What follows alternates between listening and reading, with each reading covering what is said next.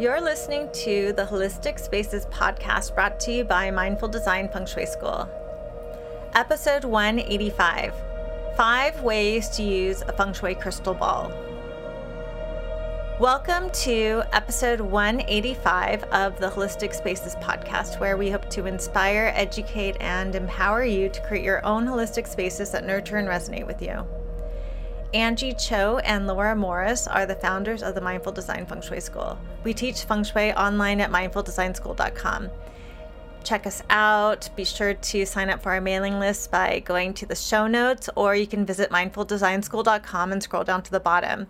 We have special free workshops and different opportunities that are only available to our newsletter subscribers. We'd love to see you on our list. And in case you didn't know, besides having this podcast, Laura and I teach feng shui. We teach people just like you in a small classroom setting, people that are fascinated by feng shui, how to become a feng shui consultant and how to become a feng shui practitioner, really diving deep and we're going to be starting our new semester very soon. We're open for enrollment right now, so we hope to see some of you at one of our live info sessions, and we'll send all that info out on our newsletter. And I guess we'll add something in the show notes too, right? Yep, there'll be something in there. So, for this episode, we wanted to talk about one of the most used items in BTB feng shui, as well as maybe one of the feng shui items that may be a little bit confusing, that people don't know exactly what it is or how it works and how to use it. And also, I found that there's a lot of misinformation maybe about a feng shui crystal ball, as well as it has a lot of allure. I remember when I first started doing feng shui consultations, sometimes people would say, Well, I want to where do I put my feng shui crystal ball? I really want to get one. Or they just had purchased one and they just like put it in their window and they don't know what else to do with it. And also, actually, I had a friend who told me, Oh, I have a feng shui crystal ball, but I don't know what to do with it. So, so there's a lot of questions and curiosity about it. So we thought we would talk about it today. First of all, a feng shui crystal ball is not a natural mineral crystal like a quartz or black tourmaline or like rose quartz or it's an, or diamond. It's not a gemstone. It is like glass crystal. And they are faceted. Typically they're crystal not just glass and they are kind of shaped like a golf ball. Like that's a 40 millimeter one, and they have many, many facets. It's like a prism. And so when you get a high quality feng shui crystal ball, they really shine like a prism and they're very clear. So, you know, you can tell the difference between like a cheaper glass material and crystal, right? Like when you think about crystal wine goblets or something versus just glass wine glasses. And it is something that we use a lot in feng shui. So we're going to talk about the qualities of the crystal ball as well as some ways to use them and then how to hang them. So, Laura, you want to start with one of our first five ways mm-hmm. to use a feng shui crystal ball?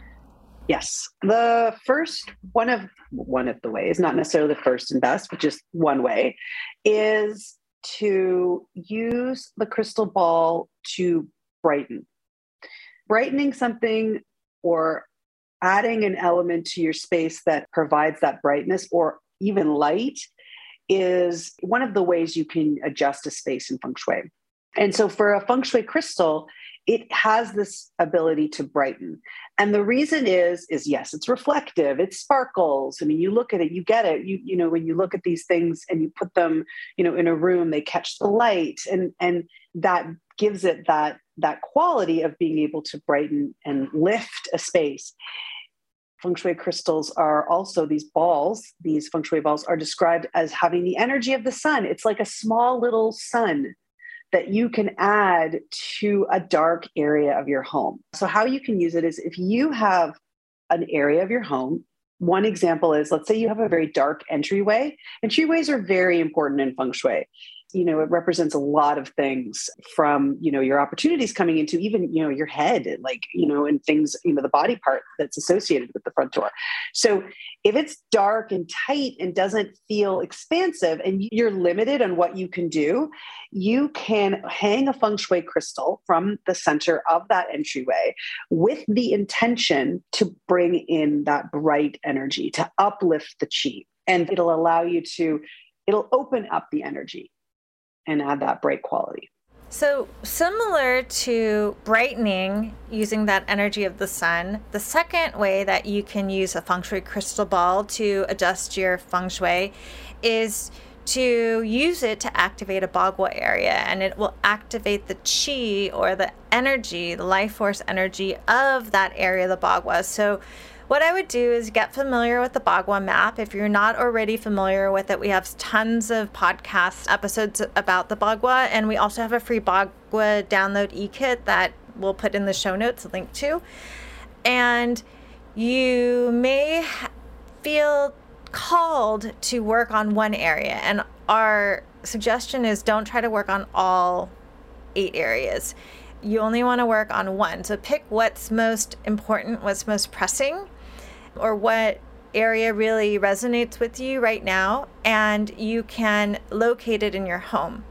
And if your home is really complicated, a great way to simplify it is simply to lay the bagua in your bedroom because generally bedrooms are smaller and more straightforward. So you can select the bagua area and actually if you want to keep it really simple, you can just activate the center of the bagua, which is the tai chi, what we call the tai chi, and it's it affects all the areas. So in fact, if you feel like you need to work on all the bagua areas, the center would be the best place to go. And you can just locate the center of your bedroom and you activate the chi, you activate that bagua area, the center of that mandala, and you hang the feng shui crystal ball from the ceiling, either in one of the areas of the bagua or in the center of the bagua, and leave it there for at least 27 days. So you want to hang this from the ceiling. And, you know, at the end of this episode, we'll talk about specifics on how you hang the feng shui crystal, but you want to hang it from the ceiling. Some people think that you put it on a, you know, the floor or something, which you could do actually, but really you should hang it from the ceiling because that way it's actually modulating the chi. Okay. The next way you can use a feng shui crystal is to move the chi. If you have parts of your home where you feel that the chi is stagnant or dull, it's not, you know, moving. It's kind of like the feeling when you have a really stifling room, you know, where the air is not circulating.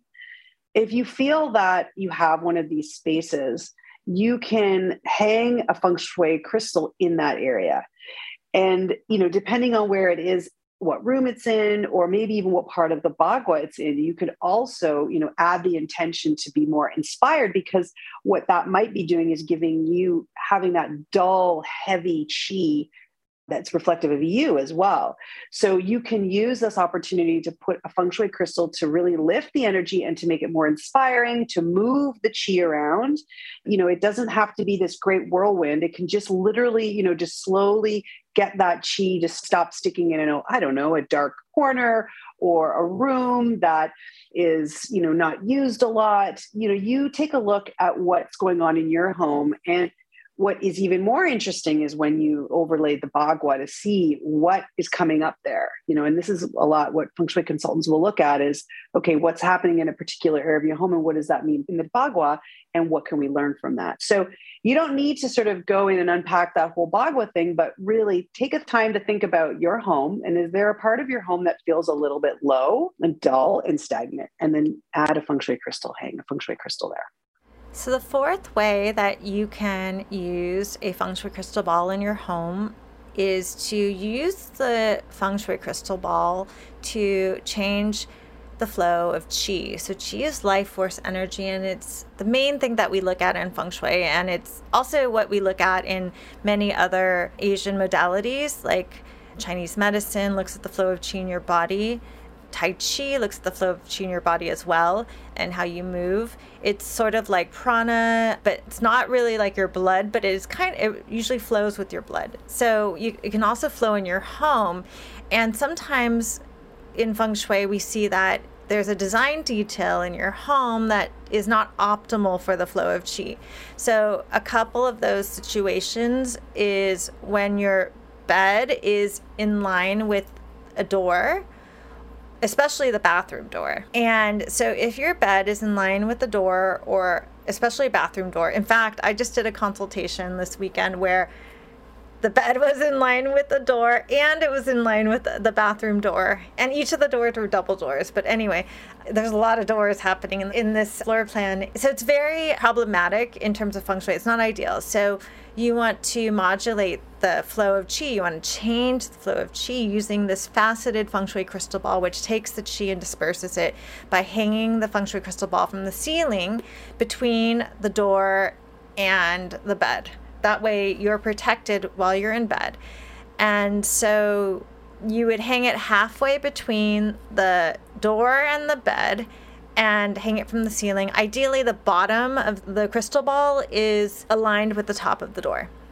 Okay. So the last one that we're going to talk about today is how you can use a feng shui crystal ball to slow down the chi, to modulate a fast flowing energy or compressed chi. So, if you have, for instance, how you can use it is let's say you have a very long narrow and often dark hallway, you can hang a feng shui crystal in the middle of that hallway. And depending on how long that hallway is, you could hang more than one. And the reason is is hallways and again depending on where it is in the home, that compressed long narrow hallway can mean many things, but what it's going to end up doing is creating very fast chi moving down the hallway to whatever bedroom is at the end or whatever room is at the end and you know this can be you know more dramatic or less dramatic depending on the layout of the home. But let's say you know sometimes we've even seen a hallway that goes and literally goes straight to a doorway and at the end that doorway is a bedroom.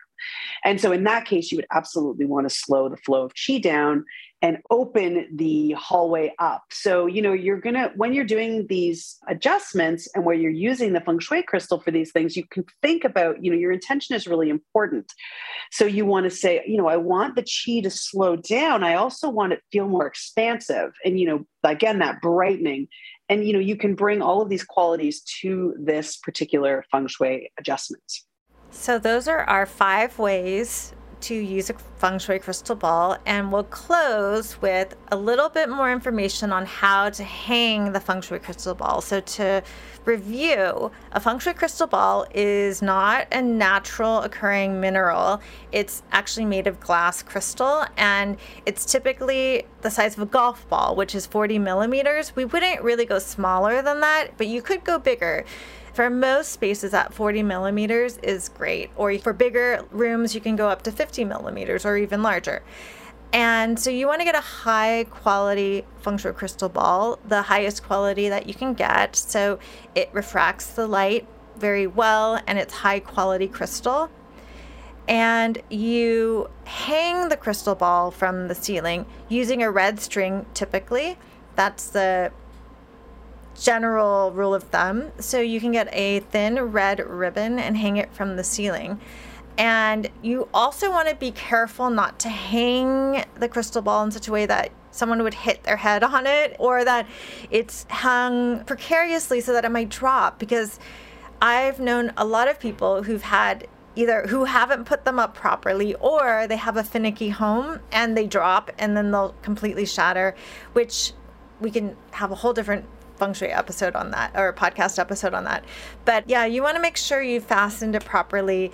And at the Holistic Spaces store, I've been working with this adjustment object for so long. I created a kit that made it really easy for people. It has a 40 millimeter high quality crystal ball. It includes the red string that's already it's already strung that you can trim to the right height that is required for you and then or right length and then it comes with a damage free hook like a command hook that you can stick on the ceiling but you have to be sure to like wipe down the ceiling make sure there's no debris or dust on it and then you know, you have to properly put things up because they'll fall. And then that's an indication of what your chi was when you uh, set up that adjustment and it ref- and it it could fall and fail. So, yeah, we can do a whole episode on what happens mm-hmm. when your adjustment fails. Breaks. Yes. Yeah, that's a good one, right? Let us yeah, know if you guys think that's a good one. Thank you so much for listening to this episode of the Holistic Spaces podcast. You can tune in every Monday for a new episode. If you like our podcast, please share it, subscribe, leave a review, and most importantly, sign up for our mailing list. You can look in the show notes or you can go to our website, mindfuldesignschool.com and scroll to the bottom and sign up for our mailing list. We have lots of special workshops and events that are only for newsletter subscribers. We don't share them anywhere else, so we'd really love to see you there. And be sure to check your spam to make sure you're receiving the emails too, because everything goes to spam now. I even like emails I want to get from like people I'm working with go into spam all the time now. So you always have to check that spam folder. So thank you so much for listening. Also, be sure to check out one of our info sessions for our certification program. If you didn't know, Laura and I teach people to become feng shui practitioners. We hope to see you in one of our classes one day. Thank you so much for listening, and we will see you next week.